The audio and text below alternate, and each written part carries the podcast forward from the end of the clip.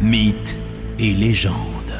Il existe, en lien avec nos légendes bretonnes, des superstitions aujourd'hui méconnues que vous allez encore une fois nous faire découvrir, Morgane. Bonjour. Bonjour. Morgane Hawkin, folkloriste et auteur, grâce à qui de nombreuses légendes et superstitions revivent donc dans la région.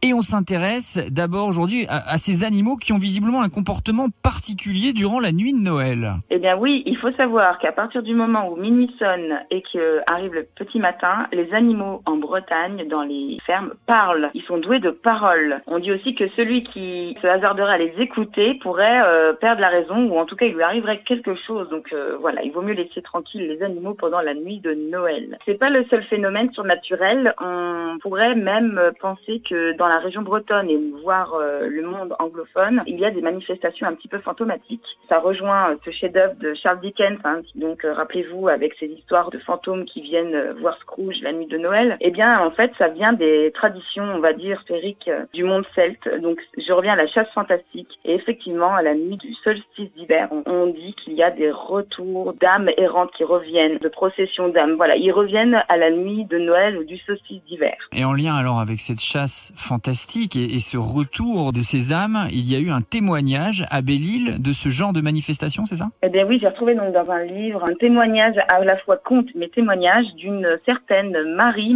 on l'appelait Marie Fée, une jeune fille donc euh, qui était au grand village à, à Belle-Île sur la côte sauvage, très liée à la nature, elle, aimait la poésie, elle aimait les histoires, donc voilà, elle était très très liée un petit peu au monde, on va dire, surnaturel et invisible.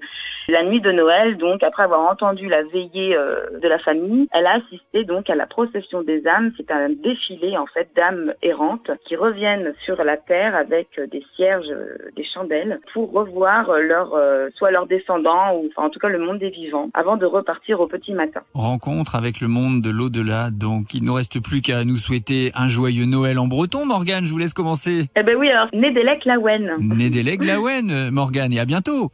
Merci beaucoup, à bientôt. Océane, le magazine.